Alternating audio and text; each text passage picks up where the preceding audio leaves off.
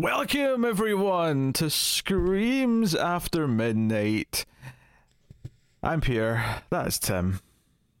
We talk about horror movies on this show. And we had said last time we were going to do a new Candyman next, but we decided to bump it by a couple of episodes just to, you know, have a bit of variety. And um, Tim, for some reason, decided to remember that a sequel in a franchise that we had previously done all of the mm-hmm. entries of, in fact, we did all the entries of this franchise before the previous entry came out, mm-hmm. was released in May of this year. That film, of course, is a spiral from the Book of Saw, Oh boy.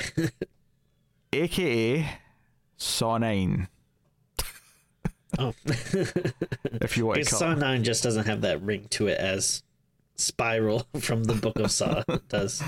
It really doesn't, does it? It's um, yeah, this is a weird one. We'll, we'll get into it. We'll start spoiler free as we always do. We'll give you a warning before we go into spoilers. But this is the film that came out of a weird place where, for some reason, Chris Rock wanted to produce a Saw movie. Even though the last Saw movie, I mean, I mean, Saw Seven felt pretty definitive, and then Saw Eight was kind of, you know, Jigsaw that was was kind of like a like trying to make a comeback, but it didn't do amazingly well, so it just kind of felt like ah, that kind of ends things again, whatever. And then out of nowhere, Chris Rock's like, I really like Saw. I want to make more Saw. So he, at the behest of him, this movie's career, it also stars Samuel Jackson randomly. So This is a, a story about fathers and sons, ultimately. and police corruption. Yeah. That's the other main theme of the, of the movie. Yeah, it- Mostly fathers and sons. yeah i uh it's, it's just such a weird thing i the, the only way i can describe like how this felt is that the opening five minutes does feel like a saw movie Mm-hmm. someone's sort of chased and trapped and they wake up and then they're inside like a you know one of jigsaw-esque contraptions where technically you can save yourself but i mean even if you do you're going to be horribly disfigured and the chances of you actually even succeeding in time are, are you know next to impossible. But it's very much a, a sort of thing. There's a couple of quick cuts, right, and then that class that classic saw trap kind of the camera's kind of cutting around. Mm-hmm. But then after this scene, it cuts to Chris Rock, and it cuts to uh, the police characters, and all of a sudden we're in like a a comedy thriller where it I mean, mostly just comedy is stretching it. well, I, I, the reason why I say that is because there's several scenes, especially early on, where it feels like Chris Rock's just doing material from his stand up. Oh, yeah. Yeah, the the the, the, we, the really weird opening bit where they're talking about like the wokeness of Forrest Gump, like uh, yeah, that just feels like weird, like older stand up complaining about like political correctness. Yeah, I, I mean, there was one line in it that made me chuckle a little bit, so Mm-hmm. I'll, you know, I'll, I'll I'll give it that. Uh, but is that is that a cat? Tim? It's the cat's loud. Yeah. She's trying to get into the bag of food. Um, but yeah, so so the the, the uh, good good cat, good cat. Cease this noise. Um, Damien from the Book of Cat. from the Book of Cats, yes. Cats. So yeah, so She is yeah, a what do Oh. you call it? Methodical, mephistical, angelical cat, whatever. oh Jellicle cat. Jericho. There you go, Jericho Yeah. cat. No, not Jericho, Jellicle. You said Angelical. It's just Jellicle. Don't ask me what Jellicle means because I don't know, but they said it a million times in that stupid movie. so, but yeah, it, like it, it comes to this weird rant about Forrest Gump. Uh, and tries to swerve us that Chris Rock might be with this group of criminals, but he's actually undercover. Uh, and of course, he ends up being the lead detective on the case going forward. But there's another The bit. whole time you're thinking, man, it's good to be back into the Saw universe. Feels like I've never left. But just likewise, there's, there's another section, like maybe like five minutes later, where he's with his new partner, and it's like it, it genuinely feels like three minutes of stand up about wives and cheating, like wives Oh, cheating sure. on their partners, where he just talks about Pilates isn't a real thing. Don't worry, that's a dick date. Your wife's on a dick date, and it, it, it goes on for like three minutes, and I'm like, what is this?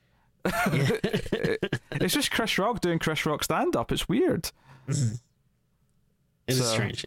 I, I, I, yeah, the, the, I I got whiplash almost from the start of this, but so, somehow this is kind of the least Saw Saw movie, because in the sense that it, for large stretches, it's just kind of this other more generic, still quite bad. I mean, not to spoil my thoughts, but it's a really boring, uh, full of cliche moments, which we'll we'll get to.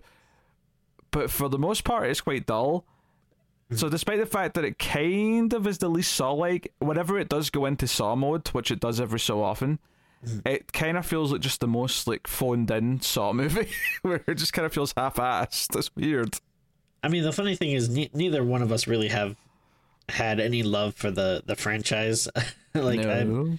yeah, I'm really not a fan for any of the movies at all. But it is funny watching this and actually like wanting more Saw, even though like, yeah, I don't like Saw, but man, watching this really what made me want Saw. I- I wouldn't say it made me want it, but I will say that from an objective standpoint, this movie, and I won't say it's as much of a departure because it's not, but it is a mm. big departure from what Saw normally is because of how much it focuses to just the detectives' lives versus yeah, You know, because I said there was some quick cuts during the the the the, the, the jigsaw esque like traps, but for the rest of the movie, when they're out, just out like doing stuff and investigating and talking, the camera work is actually pretty normal. It doesn't do a lot of you know. Uh, there's some Well- there's some cheesy like tropey like oh he stares through the blinds and the sunlight of the blinds comes through and hits his face kind of thing, but there's no you know MTV music video boom boom boom boom boom. We're trying to make this dramatic.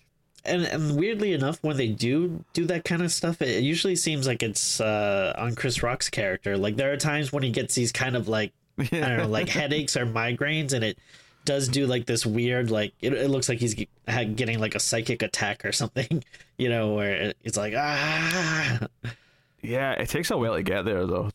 Yeah. So yeah, what I was It's going to compare, end, but- yeah, what yeah. was going to compare it to, and again, I don't think this is much of a departure, but it is definitely a departure. And it's funny that it's also number nine, but this is very much Jigsaw Goes to Hell, the final puzzle. I'm comparing it, of course, to Jason Goes to Hell, the final Friday. Um, and that obviously we don't care about Saw that much. We don't really like the franchise. But watching this as an outsider, objectively, I'm like, this is kind of like this must make Saw fans feel a little bit like what we feel like watching that ninth Friday the Thirteenth because Sure. it's kind of like so far removed from what those movies, you know, for better or worse. Like obviously we're not that fond of them, but it, it is like a, a real weird pivot. Uh, and okay, sure, maybe we. I mean, if the movie was good, if we actually thought this was a high quality film, then I'd probably be saying I'm glad it pivoted because finally it's a good movie. But it's not good either. It's just really bad and also not what the fans of the franchise probably want. Yeah. And now that you mention it, it is a pretty good comparison, especially at the end when uh you know, Jigsaw dies and then uh, Annabelle's hand comes out of the ground and drags his mask underneath. Finally, the Lions Gate and the the Conjuring verse are going to collide. Uh, yeah, I mean that was the other thing that got me was just how cliched a lot of this was. There- There's scenes of like the police captain yelling and saying, "Give me a break! We've got a heat wave out there," and I'm like, "Is that something police captains normally complain? Does that really affect the uh, the police work that much? it being kind of warm." Yeah. Uh, I mean, it, it's really, really weird. Um, it's hard to describe. Uh, it, like it, it does almost kind of feel like a fan film, like in a way. Yeah, and like it's I, and weirdly enough i was kind of excited for the movie. Like I, it wasn't a movie where i was like oh my god like you know i'm dying to see this. But since i didn't really like the franchise um and i thought it was going to be more of a reboot or departure or go into a different direction i, I was kind of like all right well if i don't really like the you know previous movies maybe this will be kind of a new starting point that i'll actually dig uh, but it's just so much of the like same stuff while you know like it really doesn't feel like that different to me other than like honestly the traps being seeming like there's less of them and that they're less interesting or exciting and then focusing more on the cops. But i mean like all the same kind of like stuff is there. Like you know uh like the, all, all the saw movies they all kind of blur together you know for me. But it seems like we've had like a lot of like corrupt cop stuff throughout the series. Um, I feel like we, you know, they've already played with the idea of having like a copycat killer. That's not anything new, you know. Like, I don't really understand what the point of this is, especially since like I don't know, the last movie doesn't feel like it was so long ago. Like it's not like it's been twenty years, and it's like, all right, well, maybe we'll we'll start, you know, fresh. Um, but yeah, uh, you know, I, I guess spoiling my, my thoughts on it is uh, I, I did not enjoy this. I thought it was like super boring. Like you said, it was just super cliche. It was like, you know, just every obvious, you know, cop line you oh yeah, the, the dialogue was killing me, Tim. Like there was so many moments because the whole thing with Chris Rock's character is that he turned in a dirty cop like years ago, so they all don't mm. trust him. So the way he just like yells at them or saying he can't watch his back or someone might shoot him in his back, like all of the lines you've heard them in fifty, like 100, 200 movies, whatever it may be. Yeah. It, and then like you know, don't want to get like too political or anything, but like it seems like you could have said a lot more if you're doing a horror movie like about like dirty cops and stuff with you know everything we've seen the last couple of years like it seems like I don't know, you could make more of a statement or something on oh, it, yeah. but it just there's no like statement here. there, there could have been something to actually explore the idea of, and it almost comes close to kind of giving the main character a, a dilemma mm-hmm. in which yeah. they have to kind of make a choice, and unfortunately, it just kind of doesn't do anything interesting with it.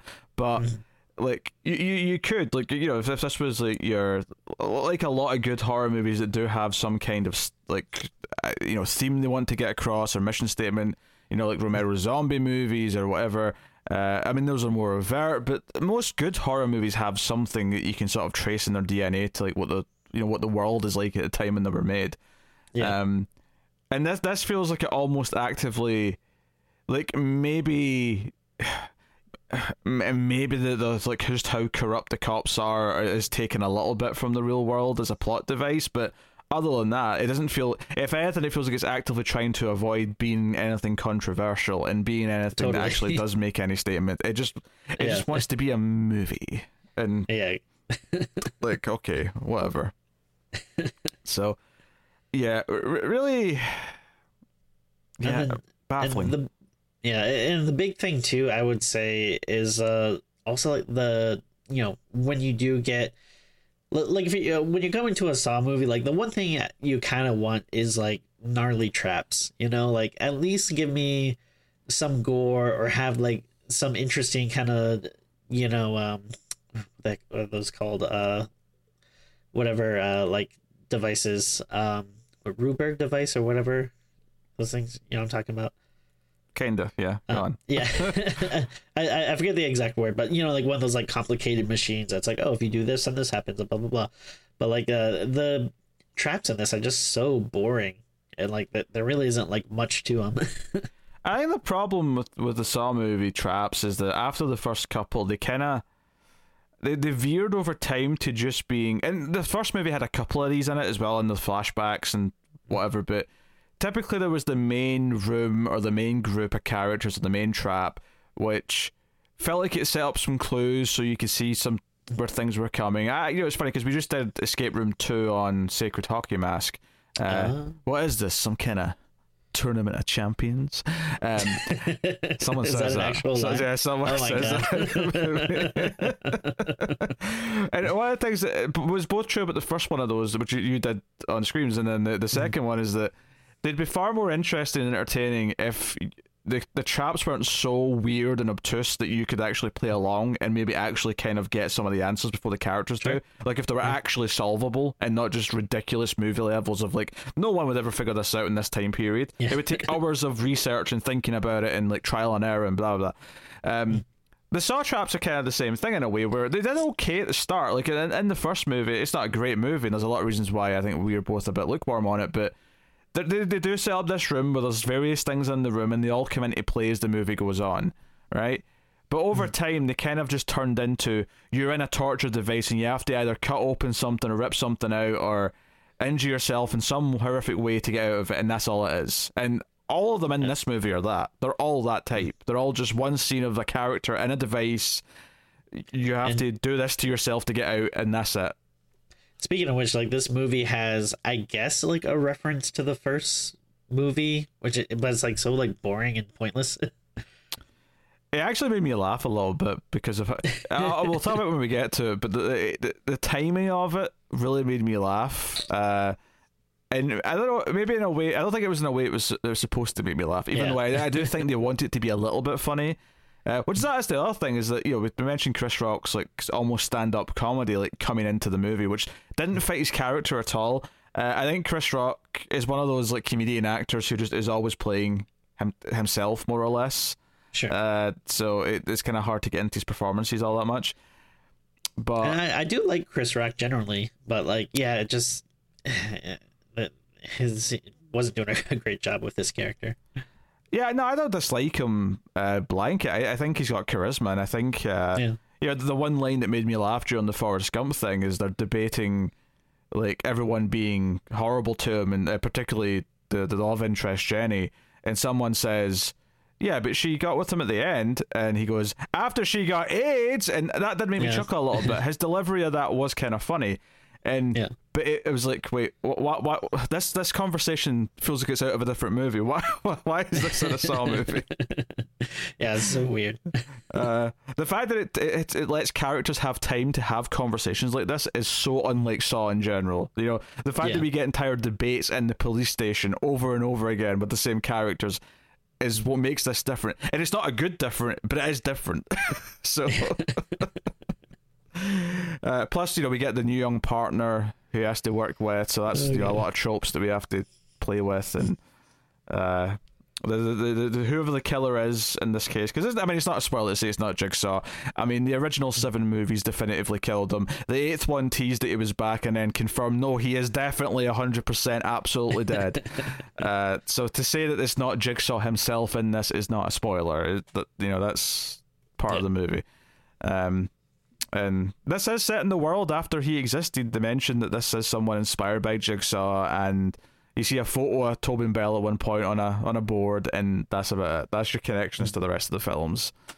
Um, And I guess like the were the spirals ever really a thing in the other Saw movies?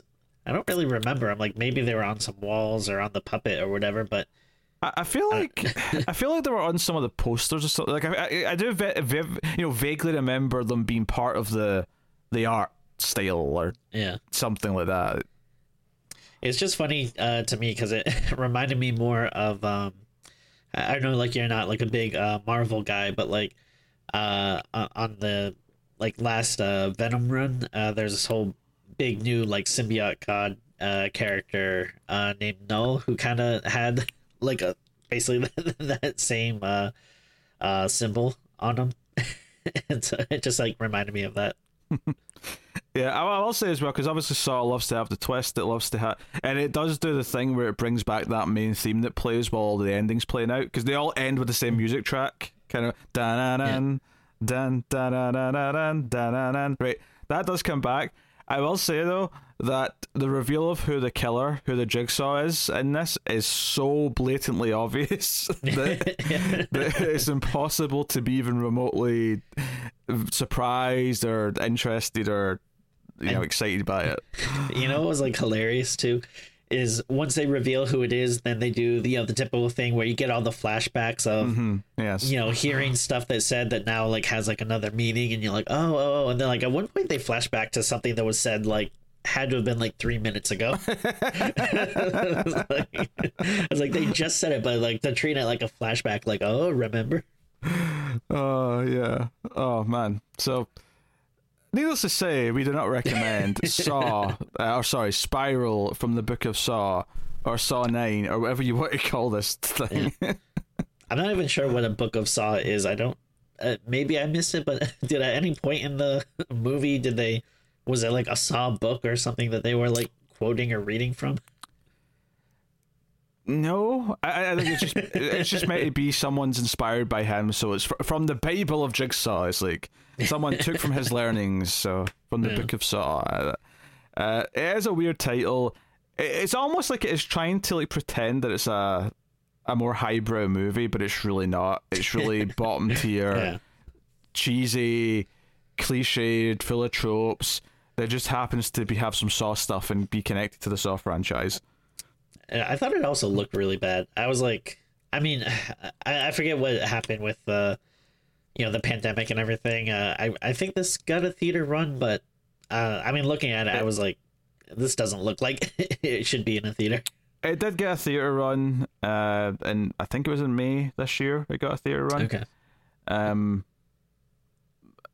I, yeah, I mean, it doesn't look great. I mean, the, the thing is though is that all the Saw movies look kind of shit. Uh, if anything, this might look a little bit better than them, but I mean, that's not saying much. you know, the I bar think is. the, I would say at least like most of the other Saw movies, I, I think have a little bit more style at least, which it's not a style that I enjoy, but Oh I sure. know, at least feels like it is more stylistic. But it, the guy that directed this, didn't he do some of the other Saw movies anyway, though? He did. He he's directed Saw two, three, and four. So this is actually someone who did three previous Saw movies, coming back to do the weird offshoot kind of one.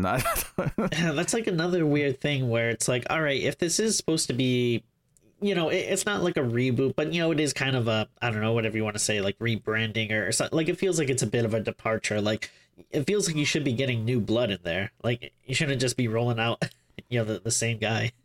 I mean, I, I mean, I feel like this was only made because Chris wanted it to. I have to imagine it was more expensive just because of him and Samuel L. Jackson. Yeah. Uh, than than Who honestly is like barely in the movie. Like I yeah. thought he was a co-star.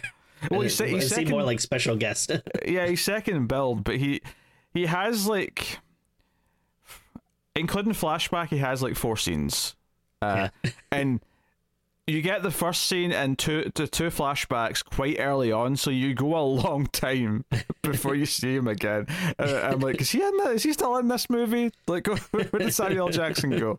They can only afford him for like two days, so he's uh, but like just his inclusion, I assume means that this was probably more expensive than like the Oh, last sure. few Saw movies, if not all of them. Because the first one was famously really low budget, so yeah. uh, so maybe that's how we'll end up with more Saw movies, just because they're so dirt cheap to make. But I feel like this one only got made because Chris Rock. It was kind of like a weird, like I don't know if I would say passion project per se, but he clearly he he was the driving force behind it. So I wonder if Lionsgate even want to make another Saw movie, or does it linger until someone with some pull says I want to do one, and it's just so funny to me that we had that happen with this one. Like someone said, "I want to do this," and they had enough like you know name value and power in Hollywood to say, "Hey, I want to do this." Yeah.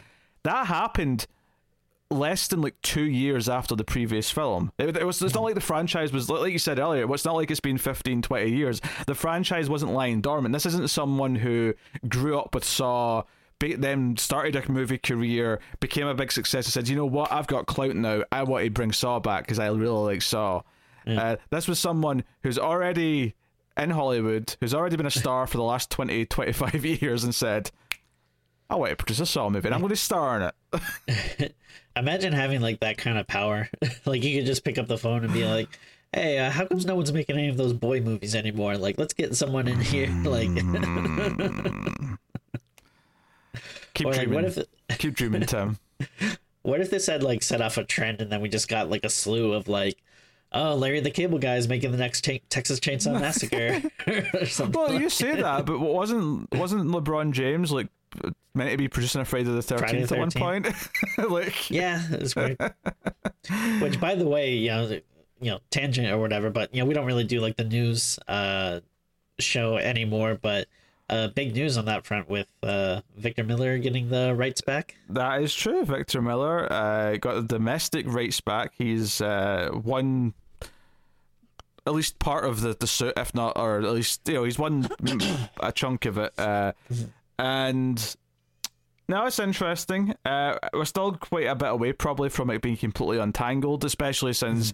He doesn't necessarily own the rights to hockey mask wearing Jason because that wasn't in the first movie and stuff like that. So there's a bit of a weird thing. They're going to have to work out stuff before they can make anything. But Yeah, I mean that's the thing that like uh, it seems really odd to me that like okay, even if you did have the rights to the first movie, it feels like the franchise is so far away from that first movie that like other than the name, you know, like Yeah, you really, can't call, what you is can't call him Jason Voorhees. That's the problem. Yeah. You can't call it Friday the Thirteenth, but it's a big deal because a lot of them are just called Jason something now. But you know, by the Right, time you get to the end, but you can't call him Jason.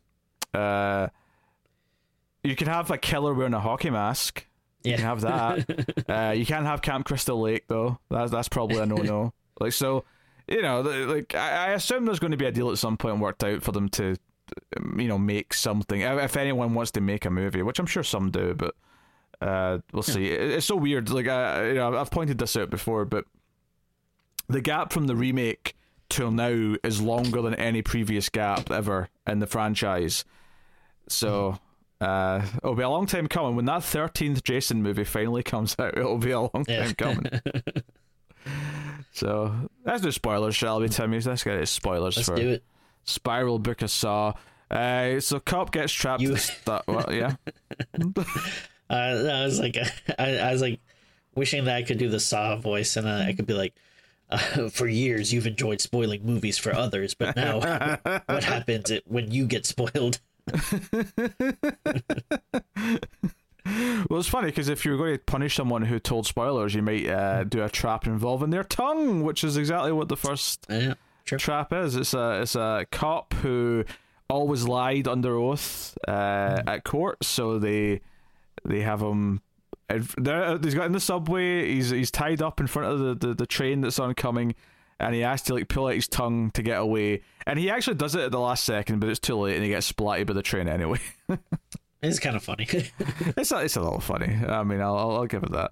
Um, but from there, we have an introduction with Chris Rock, which I'll, I'll be honest, I don't really like. Having seen the whole movie now, I don't really know what purpose the opening of his like.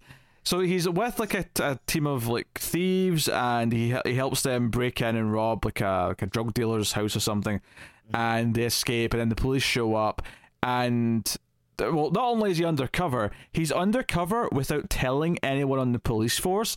Me, which yeah, at what point is it not undercover and you're just engaging in illegal activity? like, if your captain doesn't know about it yeah. and you're just doing it, you know, uh, at your own whim, at, what- at what point do- can you conv- can you actually? Like, I mean, even if he's, t- I mean, I believe he's telling the truth, but even if he's telling the truth, at what point do you get to argue that when you're like? You were with a Right. group of thugs and you stole a bunch of money from like, what- what- like I mean, sure it wasn't a bank; it was like other criminals. So I guess you know, no innocent people are uh, in the crossfire per se, but still, um, Very poor planning.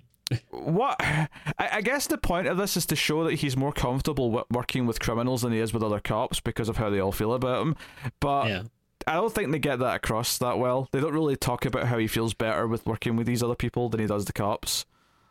and still like i feel like they're making it seem like it was like a really big important like operation stuff too which like i don't know i, I feel like if there was that much riding on it i feel like you still would have told someone even if you Hmm. you know are worried like what they might do or whatever but yeah, it, it seems a little far-fetched You, you would think. I, I um I just I didn't I- was expecting it to somehow be relevant later. Either we'd have to go undercover again, so the point would be, be to show that he's good at going undercover, or maybe the characters involved he would go to for some sort of weird help or something because they know Yeah. someone, or you know there'd be a reason for it. But as the movie goes on, I really struggle to actually figure out what the point of that opening was, other than to just give him like a cool introduction, like oh he's undercover Yeah. and he's telling jokes, and then he, oh lol, the, the other cops didn't you know didn't know he was undercover and they almost shot him, and then he has to.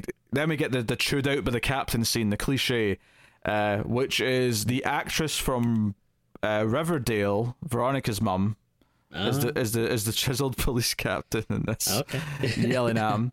Uh, he's then introduced to Max Minghella's The character. head of the department Yes, the head of the department, which is relevant for later because of head. Keep that in mind.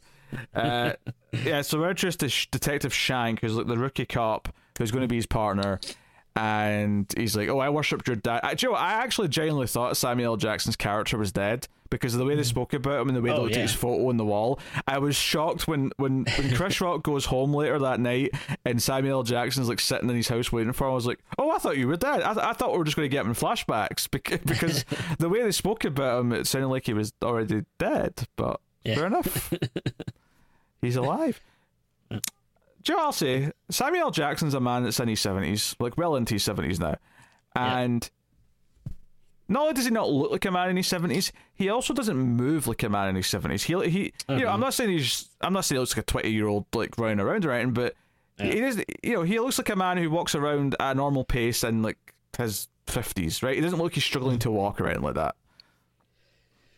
Yeah, uh, it's really weird seeing him in like uh, Chris Rock together, knowing they're supposed to be father and son. Because yeah, like you said, I I know that in real life Samuel L. Jackson is you know uh, much older than he looks, but just looking at them on screen, it doesn't really Mm. look like that there's that much of a huge age gap between them. I mean, yeah, because Chris Rock must be like pushing fifty by now. Like he's not Oh, not, for sure, yeah, he ain't a spry chicken himself. So, yeah. uh, like, I'm sure there's enough of a difference to justify the the father son dynamic. I mean, he was born sixty five. Someone do some quick math. Yeah, he's he's like yeah, he's fifty six. Yeah. Jeez. he's fifty six. That's he's that's even older than I thought. Um, So I mean, even that is kind of like, all right, yeah, you know, if they were going by the real ages, like Sam Jackson would have had to have had him when he was pretty young. Uh, Jackson was born forty eight, so uh, what seventeen? Yeah, you can you can fudge it a little bit though. You can you can say uh, he's he's a little bit older than they- they're saying, or like Chris Rock's a bit younger. And I mean they both. I mean Chris Rock definitely looks a bit younger than he is. Uh, I mean not as much as Samuel Jackson. though. Samuel Jackson looks ridiculously good for his age. It's uh weird. Um, but maybe But, it's like, because all- maybe it's because he shaves his head, so there's no grey hairs. Maybe that's like part of it. that's true. Yeah. Um, but I mean, like, I don't know, like, not that it like is a huge difference or whatever, but I don't know. I, I feel like would it have changed anything if you also just like made them like partners or or something like, you know, did it have to be father and son?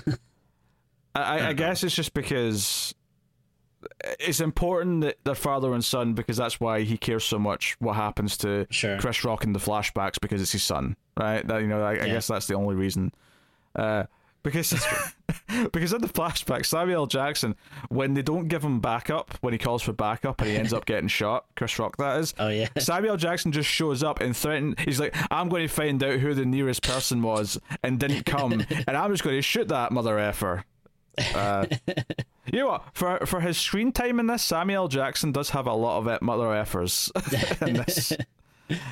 that flashback like was kind of crazy because it, it did seem like out of nowhere and I, I mean I, I was pretty bored in this movie so if this was something they mentioned before uh, that's that's on me I, I guess for missing it but they kind of just flash back and they're showing all this stuff and it's like some stuff is like you know whatever him having a rat on his desk but then they like jump to him getting shot. It's like oh okay that's a yeah that's a, a much worse thing than like yeah just having some people like talk about you behind their back or something Yeah, I, I mean, on the flashbacks, like Samuel Jackson's given a mustache to look younger, and it's a pretty fake looking mustache. Uh, and uh, was the uh, superman justice league mustache and then uh, the current captain, uh, Garza, she she's given like a fringe to make her look younger in the flashback. It's maybe like twelve years ago. Which actually, that was the thing that was really weirding me out is that the flashbacks in this to when all this happened, where he turned in the dirty cop and the new partner was a kid, as we find out later on. Like that is actually after the first Saw movie. oh really Yeah, because it's only like they said it's like 12, 15 years ago. The first Saw movie was was uh, what, seventeen years ago.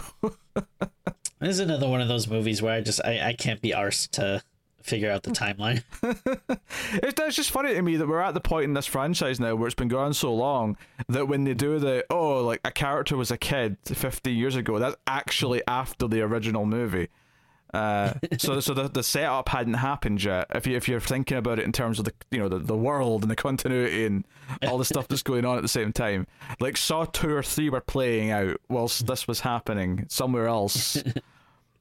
in the city or, or whatever. I assume it's all around the same city because they all seem to know who Jigsaw is. Like Jigsaw didn't strike me as someone who was trotting across the, the country, you know, doing a well tour. i mean yeah if this was real life i mean jigsaw there would be so many netflix documentaries so many true crime podcasts like that like you would never stop hearing about Jigsaw if this was like the real world. Yes, who was John Kramer? Is that it? Kramer. Did I get it? Yeah. Yeah, Kramer. Jerry. See, now I'm just thinking of Kramer from Seinfeld. Yeah. I tell you what, you do a new Saw movie where he he just gets recast miraculously as Jigsaw and acts like Kramer, and then I'll watch it. It'll be the best Saw movie, easily. you No know, question. like uh I don't know. Newman's his like little puppet or whatever that gives the messages. New- Newman's the uh, the Amanda character, yes. Uh, is that, is that, and- oh, and yeah, it's, it's it's it's Jerry and George who wake up in the bathroom. Yeah. Actually, like it, that would be pretty dumb, but like I don't know, I could see that being like a funny SNL skit or something. Like they're Mm. they're in the yeah, like the saw bathroom, but like you know Jerry's just doing his observational humor. yeah, like critiquing the, the, the setup and the clues and like, who puts a saw, you know, in a bathroom or something? I don't know. a saw is never as sharp as you want it to be, you know. That's a shame. like George saws his leg off, but like there's no keys. Like ah, that's a shame. oh dear. Um, so I mean, I'm going to try turn through. Oh, did you see the. um you know they, they put they making a big thing about uh putting uh Seinfeld on uh Netflix, but like they messed up the the aspect ratio. I did, I did, yes. I mean, the aspect ratio has been widescreen for a while now, uh, ever since they did the HD. Because when I watched some of it on Prime a while ago, it was in widescreen as well. Um, the only thing I'll say, since we're talking the aspect ratio, is that at least with that, because they did the same thing at Friends, uh, is that because they actually did have more footage in the sides because they shot it wider and just you know it was you know masked off for the four x three. At least it's not all just cropped. Now, admittedly, normally if this was a movie or a more dramatic TV show, I, I would complain. I would say, no, the composition's important. You know, it's a, you know cinematography. It's all about that. To be honest, when it comes to things like Friends and Seinfeld, it's not like there's sitcoms that there's not like a cinematographer and a director who is like talking about the meaning of each shot. You know, they're they're they're they're just basic multi-camera coverage. So it's not like a it's not as big of a deal to me as like other shows that get altered or Yeah. movies that get altered and pan and scan and Uh, stuff like that. Yeah, I mean the only thing I would say uh uh to kind of counter that is I, there are times where I, I do think like you miss like some jokes like because you know there might be something off to the side that you're missing or you know that, that might be talking about something that they're looking at um and yeah i've seen like people kind of put like online like some examples of the like oh hey like here's like the you know the pothole episode and you can't even see the pothole when they're talking about it which i mean it's like does it make a huge difference? Like no not really but uh, yeah i think you know it, it is better with it and I, I feel like i always see that whenever they put like a new comedy thing like there was a big thing about that with the simpsons when it went to disney plus and Yeah, well, with the Simpsons, like cropping jokes Yeah, I mean, with the Simpsons, it was literally just cropping it because that's all they could do. Yeah. because it was only you know it was only just drawn to that exact shape, so all they could do. So people complained enough that they actually put up an option to watch the the old version. Uh, no, don't get me wrong. If they offered like Seinfeld in the quality, because that's the problem. You, you- you've got a choice of either crappy standard definition from the old days in the right shape, or you can watch it remastered in HD in the new. And sadly, I think at this point you're probably picking the HD one just because it's not that big of a deal in this mm-hmm. case. But then you get to, to stuff like the hit television show Buffy the Vampire Slayer, where their slapdash HD job was so awful and like changed the color correction.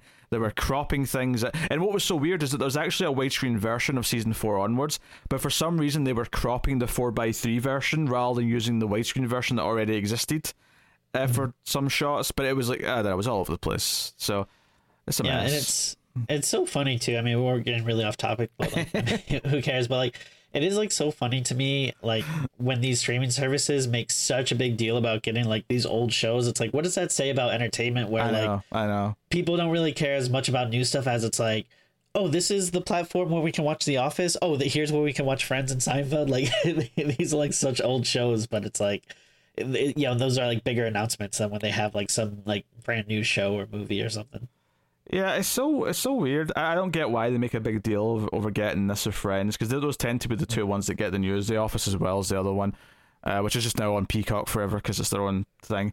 Yeah. Um, I, I it, it's it's very odd to me, um, especially since like if you're already a super fan of that show, why wouldn't you just already have it? Like why why, why if, if you care enough about a show that it will make you buy a service to watch the the ten seasons or whatever it is, then you know what? It goes the, the complete box set, either physical or digital, goes on sale for like you know like thirty dollars for the whole whole show at, at various Yeah. points. That would actually be cheaper than paying for months of a service just to Yeah. watch your old show.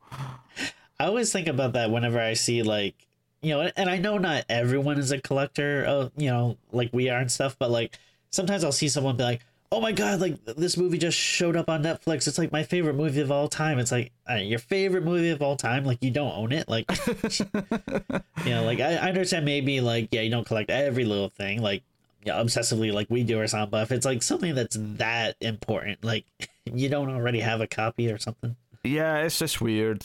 Um, uh, I, I've brought this up before with Connor, but I, I always like see when someone's like, "Oh man, I'm dying to watch this thing, but it's on no streaming mm. services. It sucks." And I'm like, if you're dying, to, if you actually care that much, if you if you really really want to watch it, it'll be mm. rentable. You can pay three or Yeah. four dollars and rent it if you care that much about seeing it. And Yeah. if you don't want to do that, that's fine. But don't tell me that you're dying to watch it and it sucks that it's not on a streaming service you already have. Yeah. You're like, oh my god, like I'm the biggest Dick Grayson fan. I love Titans. Like, you know, the Titans are my world. I, I would give anything to watch Titans. Uh, I just wish there was a way to watch it. it's like, yeah, you can't watch it. You just have to pay money. Like, don't Uh, say yeah. you're the biggest Titans fan if you ain't watching Titans on HBO Max. That's a very weird example to bring up, but yes, uh, like and I, and I get it. Obviously, there's a lot of things where you're like, oh, I'd like to watch that, but I'm not, you know, I can wait until it's on a service. Yeah. Right, that's fine. Like, I'm not, I'm not saying you have to pay for every single movie you want to watch. I'm just saying Right, right. that if you really care, if you're actively going, I wish I could watch that, and I can. There is a way of doing it. Like maybe that's just because we grew up in a time where we used to blind buy DVDs and Blu-rays, and you know, I remember in high school I started buying DVDs. Uh, you know, like maybe it's just because there was a time when that's how you got to things, as you Yeah. sought them out and bought them.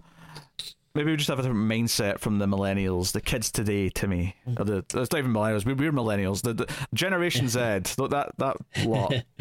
I also feel like I weirdly enjoyed stuff more when I actually bought it, like just blindly bought it and hoped that it was good. Oh yeah, you know, for sure. versus like you know watching something on streaming that I'm like, ah, maybe Stre- this looks good. And, streaming services obviously some things are like so, something specific you're looking forward to is great and all that but Yeah. for the most part streaming services just make everything feel like a list of content that i'm never going to get through.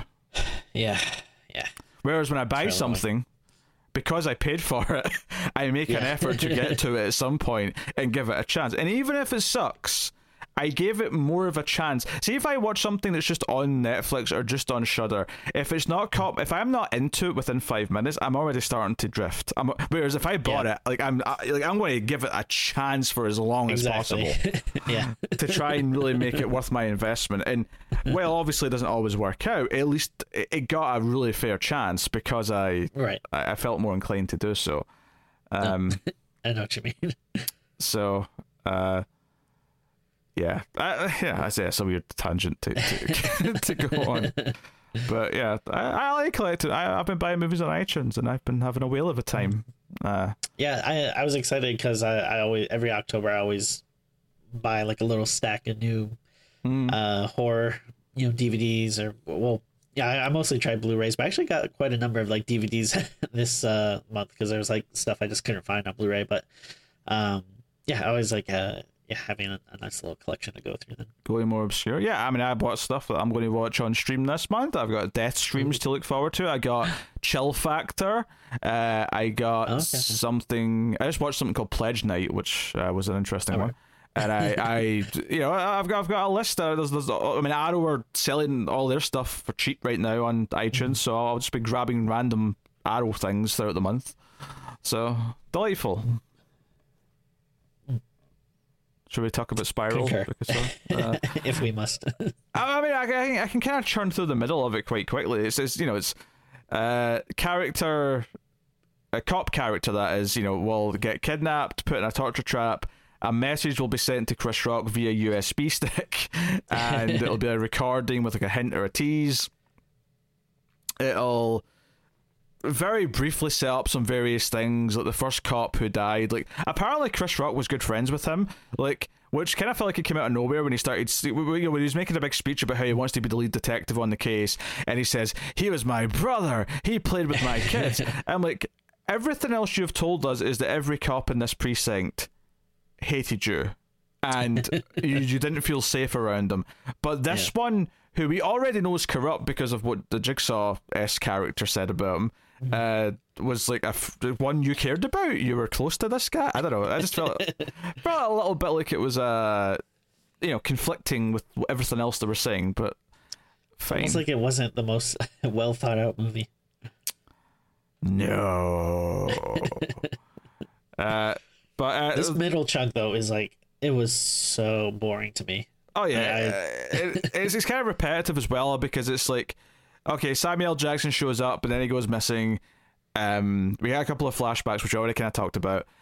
The, the the second cop that goes is like the asshole who really hates Chris Rock. He gets lured into a trap where his fingers are put in a thing, and he gets like a. Oh, yeah. I don't, again, it's the same sort of generic looking head trap on his head, uh, but his fingers are pulled off uh, by a big device, and they're also sent to Chris Rock.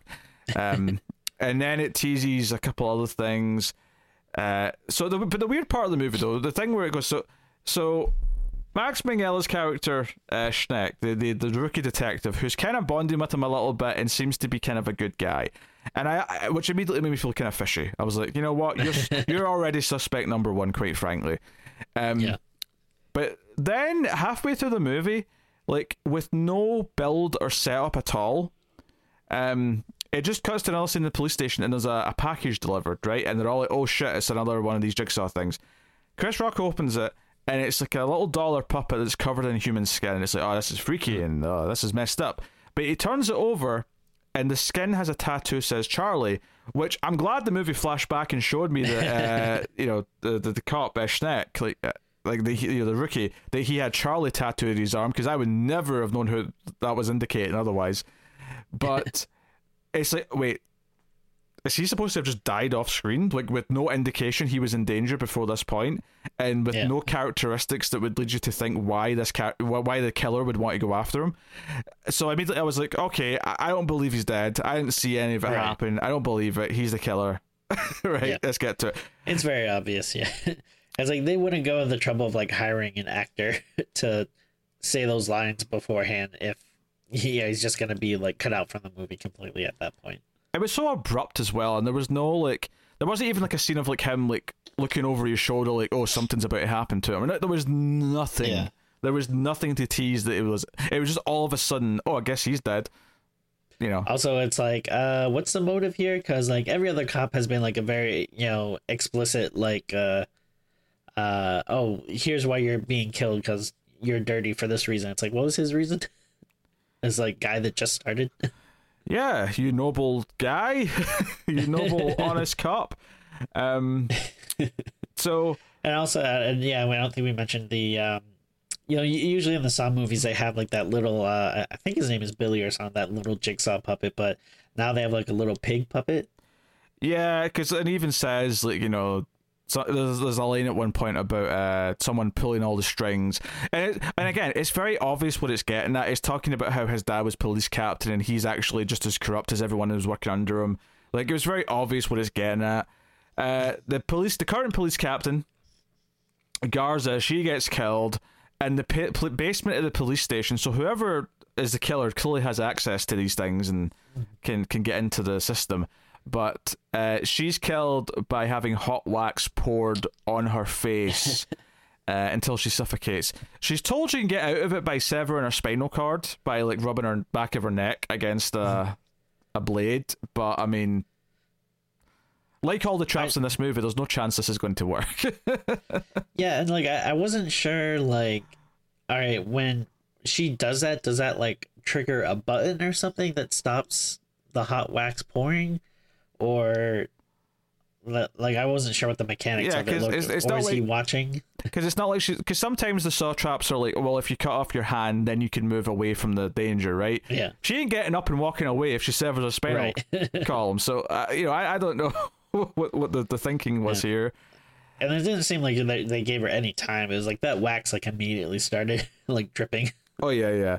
Um, and they sort of teased it. Oh, maybe Samuel, because Samuel Jackson went missing. Maybe he's the killer, right? Which knowing Yeah. what knowing what age Samuel Jackson is, it's kind of funny to think of this seventy plus year old man going around doing all this stuff. But uh, I will. Glass. I will say they did. I will say they, they did tease.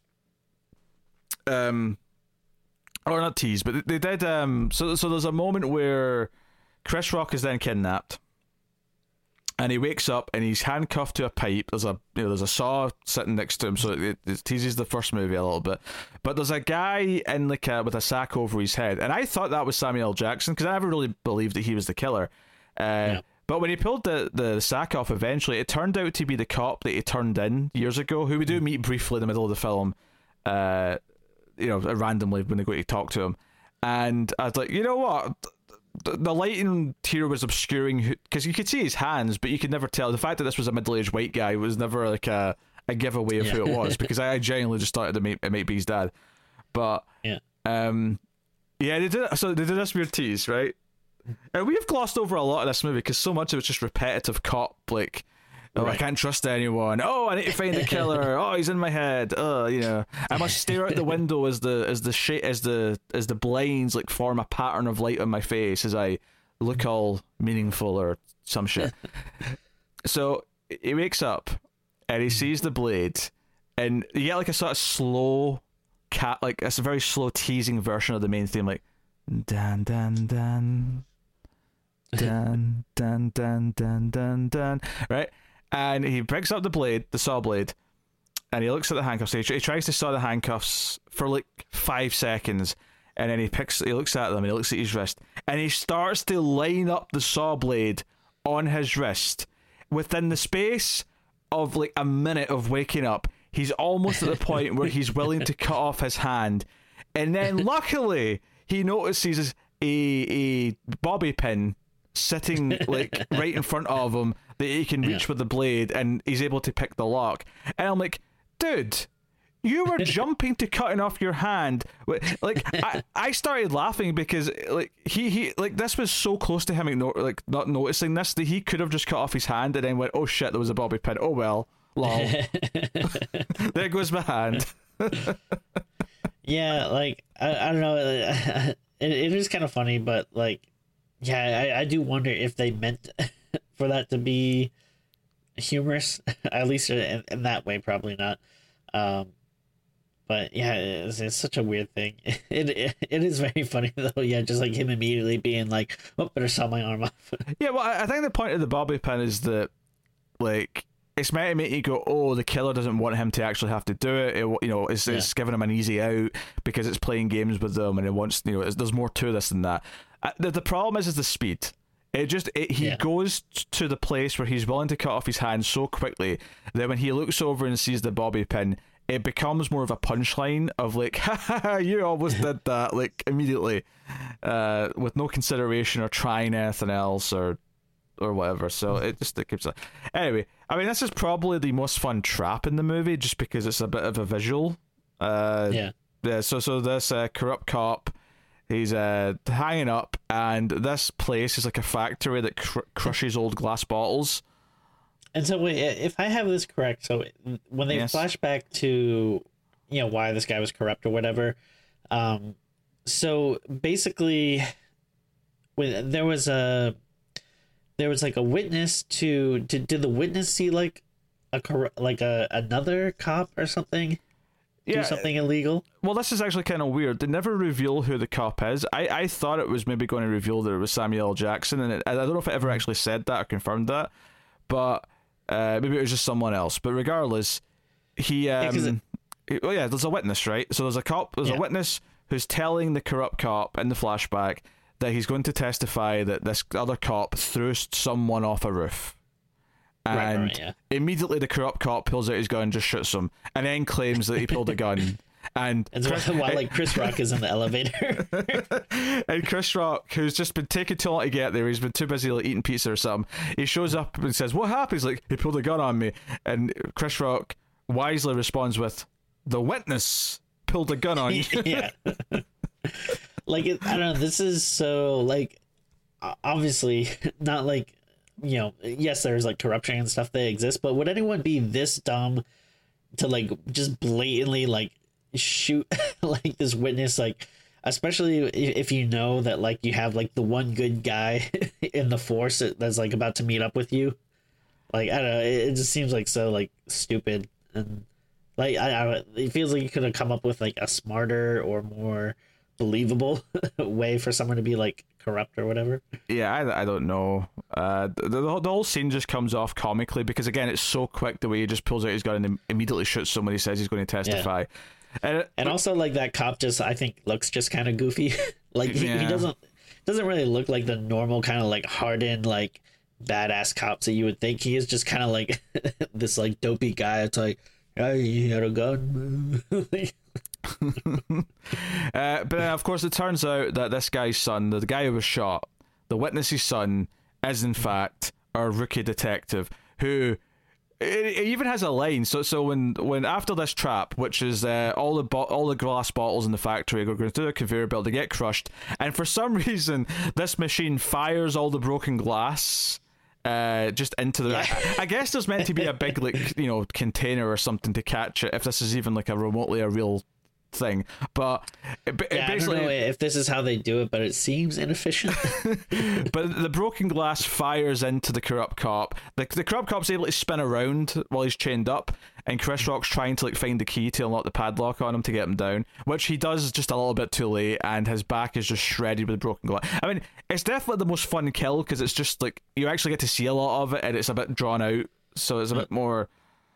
I don't know, fun if that's even a word you want to use for a kill like Yeah. this, but And, and I don't remember if the original Jigsaw did this, but like, there's all these like, uh, like Riddler esque, like double entendres and stuff, like with the clues where it's always like, you know, it, like it's not just like okay, you need to do this to survive. It's also like, oh, I'm giving you a clue in, inside this thing to, you know, let you know what you have to do to save this person or whatever. I guess the answer is kind of like there was always stuff in the first movie which was like, you know, there was a clue to turn off the lights because there was a, a hidden, like glow in the dark message in the wall, kind of thing. Yeah, I, I guess, but I don't know. It it always. I, I mean, not like I have the best memory of these movies, but it always just felt like, at least what I was remembering, that it seemed like a bit more direct. Like, you know, wh- when he would say like, "Oh, uh, yeah, you know, like uh, you have to snap off your hand to escape the cuffs or whatever." But I don't. I, I mean, maybe if you want to say the difference here being that's a different person, or that the fact that he's doing this to Chris Rock's character, not the actual person in the trap, maybe that makes a difference. But I don't know. It seemed a little weird to me. But yes, uh, after this though, he gets out and walks into a room, and lo and behold, rookie cop is standing there, and like a whimper, it's just kind of revealed. yeah, it's me. I'm the killer. um, Yeah. and he even has a line where he points out the absurdity that he grew up from the age of 12 and there was a line earlier in the film where he says i've been looking forward to this since i was 12 uh, but since he was 12 he trained to be a cop and he, he, says the line do you know how hard it was to like get assigned to your precinct and be placed as your partner? and I'm like, yeah, it sounds pretty implausible that you could actually arrange all of that when none of that's your decision when you're being, you know, placed and things. So Yeah. Also, like, super. It's like a super weird thing to basically be like torturing Chris Rock and like playing all these like mind games and stuff when I'm when like he was like the one dude that like you know helped him out and like you know fought for justice for his dad and stuff when he was a kid like mm-hmm. Chris Rock was a good guy in this scenario but he's you know still messing with him and still hurting the people he loves Which- like it, is the probably the biggest change from the other movies is that the main character, at least as far as we ever really find out, is sort of noble and heroic and doesn't deserve that's true yeah to to be you know killed by Jigsaw or in this case, this uh, copycat. But what gets me though is that it, that does offer the door for the statement, right? It offers the door to actually say something with the movie because the end of the movie is that okay. So Chris Rock immediately says, "Yeah, I'll, I'll do this with you," because he, he wants to recruit him. That's the whole thing. It's like, hey, we can like you can point out the bad cops, and I'll uh, I'll do my thing, right? That's what he wants. and Yeah. Chris Rock says, "Yeah, sure." Uh, he's in, and obviously he's maybe just stalling for time or whatever, but. Uh, then rookie cop's like, okay, but you've got a test. You're going to have to prove your, you know, your loyalty to this, that you believe in this. And sure enough, his dad is in this big trap where he's connected to all these tubes where it's draining his blood, and he's he's going to be dead in like four minutes or whatever it is. And he's called the cops, so the cops are on their way. And so he has to decide. He has to basically decide what he's going to do. He has to let his dad die as a sign that he's willing to let corrupt cops die. And it's like, hey, he was just as corrupt as everyone else. Blah blah blah. And the, the the the dilemma of a character in this movie, like fighting against corrupt cops, right, from within, and wanting to change the system, and you have this jigsaw esque character saying, "I'm willing to go after the corrupt cops." If nothing else, this should scare the rest of the cops into staying clean and being honest and doing their job properly, right? This is it's kind Sure. of like an extreme uh you know, killer version of Batman in a lot of ways. Like, the, the whole point is to scare everyone else into doing the right thing. Um, and you have Chris Rock faced with this dilemma of like, well, this might actually make a change. This might actually lead to something, but you know, I also this isn't right because this is a this is not the right way of doing this. This is illegal. This is you know murderous. This is all these things. Um, but when he actually has to make a decision, it feels like it's less to do with the morality of what what everything that's going on, and it's more to just do with this is my dad and I love my dad. Don't kill my dad. Like that. That's what Yeah. it feels like, rather than he's making any kind of like statement back saying, yes, we have to clean up the system. We have to clean up the corrupt cops. But we have to do it the right way, or it's meaningless. Like there, there's none, none of that is Yeah. in there. It's all just, you know, I don't want to let my dad die, kind of thing. Um, Yeah. And it's and it's really like stupid because I never got the sense that that rookie cop uh like I, I never felt like his character actually believed that Chris Rock would go with it. mm. Like he's saying the lines, but it's like, come on, man, like you gotta know that this guy isn't gonna be like, well, you just killed my dad, but yeah, let's work together. Like even if my dad was corrupt, like you know that that's not to be a great way to start a partnership. And it really doesn't ever feel like he actually believes chris rock is to be on his side No, and it's all time. So when this, the SWAT team came in, uh, like Samuel Jackson's hand is rigged with a shotgun, uh, which a string because he's, he's he's like a puppet here, right? So it's a sort of like the, He, the pu- like- it's the puppet Yeah. been seeing throughout the movie. He does the same kind of motion. like first like chris rock like uh, this is such like a, an elaborate trap like trap but like not in a fun way like because first he's strung up and then like he falls down but then there's like another thing on the door that when they try to cut open the door it strings him back up. And then like yeah there's this weird puppet thing with his like arm. And of course like yeah oh yeah you, they're gonna see him like pull a gun up and stuff. And like the cops are gonna automatically shoot him. And, and it's so stupid because it's like well everyone can see that he's not in control of his actions. Like Yeah, he's he's clearly suspended in the air with like multiple cables and chains and and whatever. And I mean, I, I mean, I mean, I mean, someone may argue maybe they're trying to make a statement here that like you know he's pulling a gun but via force, and the, the SWAT team just instantly mow him down with bullets. Like maybe mm. there's some kind of statement here because it's a black man, right? And he- he's he's got a mm-hmm. gun, but I I I, I don't know. It's so murky because there's so many like deranged details on top of it. That, you know, this isn't like the end of Night, Night of the Living Dead where it feels like this really bitter like Right. statement of a of a moment where it's really quite sad. This just feels stupid because yeah of all the factors that are going on around it. So it, it never really feels it. So Chris Rock streams as he watches his father be effectively be hit with a firing squad, and turns around and our killer rookie cop is just in the elevator and just waves bye bye as Yeah. as the elevator goes down. It cuts to black, directed by uh you know play play your song, and I'm like okay. They left this so open for another one. Like that, like he's Oh, still yeah. on the loose. He's not been caught. Uh, And even the, like- even the fact that the hero character Chris Rock is still going to be out there and like want to find him, like they've set up a sequel here. Yeah. It is such an abrupt ending. it is kind of wild. And like also I, I don't know if like they're trying to if he was trying to set him up so it's like all right if you don't work with me then everyone's going to think that you're doing this cuz I called the cops and made them you know told them you were firing mm. the gun and now you're here. But like also I, I don't know how the layout of this room works but like some of those cops had to have seen Jigsaw going down that elevator. Like I don't think he was that far away. Yeah, I I even if they don't see him, like there's cops outside as well. Like, it, like the Yeah. movie just so, the movie plays this like, oh well, he definitely got away, and I'm like, I don't know, the building's surrounded. Like, it feels a bit far fetched. I mean, especially Yeah. since like it'd be fine if he was still supposed to be alive because he could just pre- pretend to be there as a cop, right? But Right, yeah. he was supposed to be dead.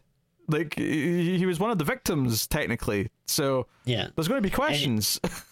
Yeah, and like Chris Rock can very easily like pinpoint him out and say like, "All right, now I know the guy that we're we're looking for," and it's Yeah, he, he knows his name. He knows, you know, his motive. He knows all these things. Like he, so, but it leaves so much open for a sequel where they're maybe playing cat and mouse, trying to like catch each other, and and maybe that is the plan. You know, maybe everything I said earlier about waiting for someone else to want to do it. Maybe Chris Rock's got a, like another one in mind. Maybe Chris Rock wants to do a trilogy. I don't know. oh god, I mean, will they let him do another one uh, if he if he cares? You know, did he get it out of his system? Did this? I mean, I guess it technically bombed, but it's hard to really judge anything given that it came out in May 2021 Sure. or whatever. Oh, was, was, was it last year? No, it was this year. Everything Good. I think it was supposed to come out last was- year, yeah, but maybe, every- every- then got delayed. everything just get pushed completely till this year. That's right. Uh, and they just sort of gave in and started releasing things, even though it was not the perfect circumstances. Then again, there's never a good circumstance for Spiral, the Book of Saw.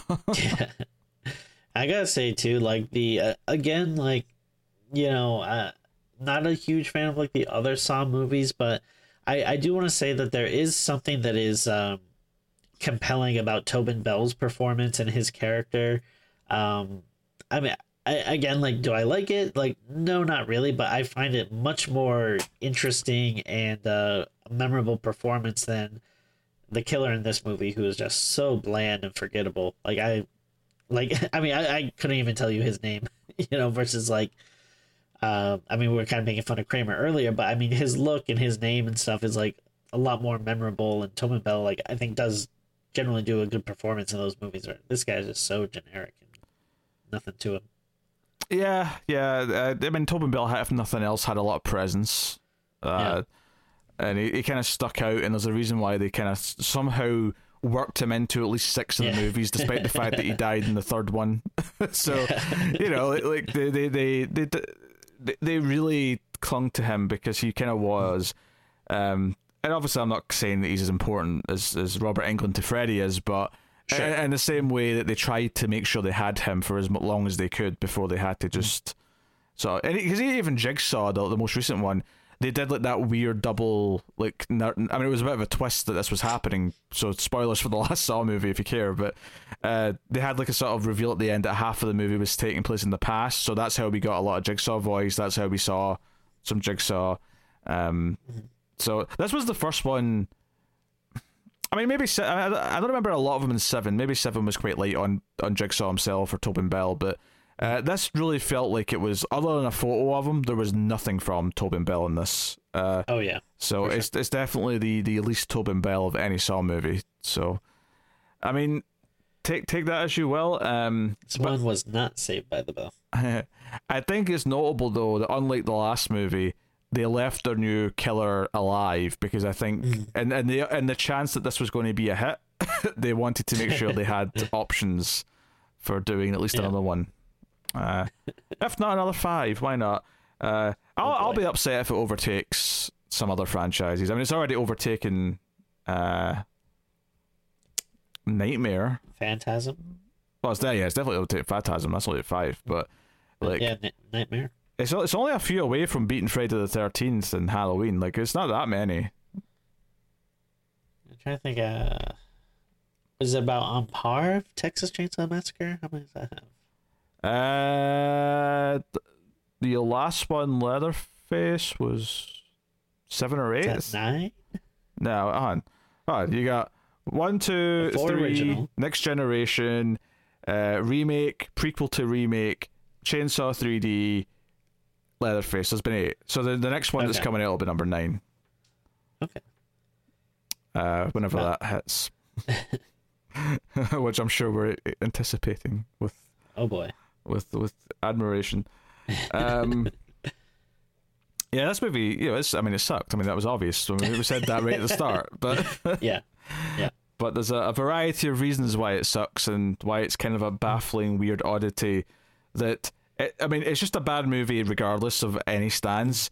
But I think especially the fact that we can look at this and say even fans of the Saw franchise might be a, a little bit annoyed at this because it's so uh, much of a pivot from Saw. And You're missing Tobin Bell. You're missing a lot of the things that they probably liked about Saw. So Yeah. Yeah, I mean, I would be genuinely interested if uh, Saw fans do like this movie. Uh, if anyone wants to comment, um, if they're a Saw fan, how they felt about this. But yeah, I can't imagine, like, at, at the very least, like, I, I can't imagine that they would like it more than any of the originals.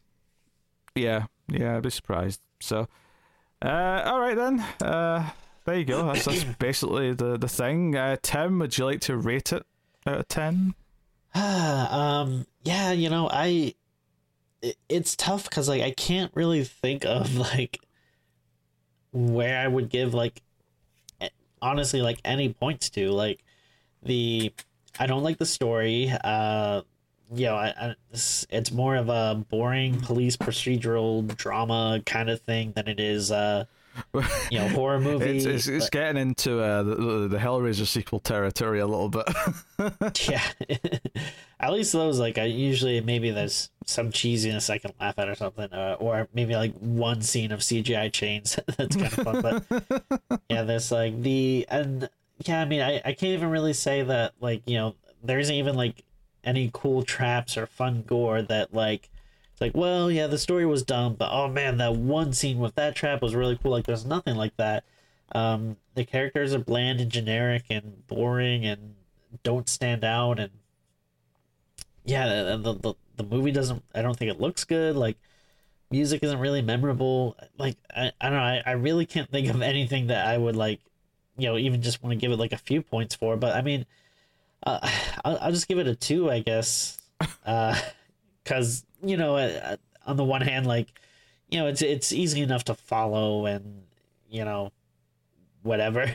It, it's not like they forgot to turn the cameras on or whatever. So I'll, I'll give them the just like the bare minimum points for making it a movie that you can watch and follow along and not be confused i guess. But i mean there really isn't anything about this movie that was enjoyable to me or uh, even though i don't like the original saw movies like i could see myself maybe revisiting some of them at, some point if i'm ever like really bored or they're on tv or someone wants to watch them or i just want to be reminded of why i don't like them like this i can never ever see wanting to watch again for any reason Um, yeah.